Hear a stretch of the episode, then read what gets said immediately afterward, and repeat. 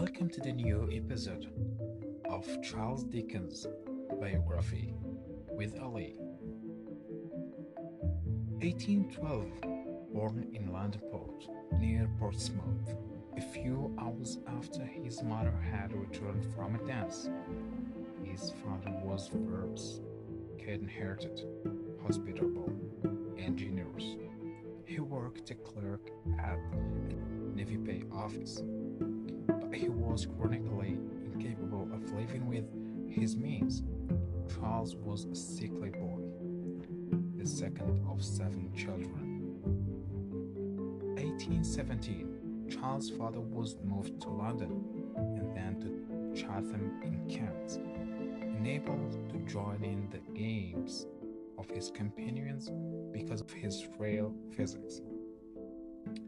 Dickens found happiness in reading, singing, mimicry, and recitation.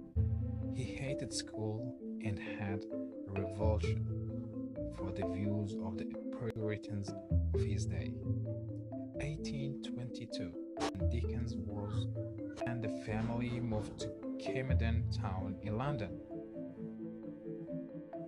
His father's death had become so severe that all the household goods were sold. His mother rented a house and tried to start up, to start up a school that was a failure. eighteen twenty-four, his father was arrested for debt and whole family went to live in the Marshalsea prison. Charles took a job at World Blacking Factory, wrapping shoe blacking bottles for six shillings a week. He was only twelve. It was possibly the most traumatic event of his life.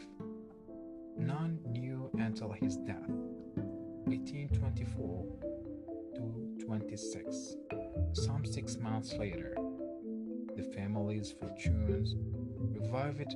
A small inheritance paid off most of the debts, and the family emerges from prison.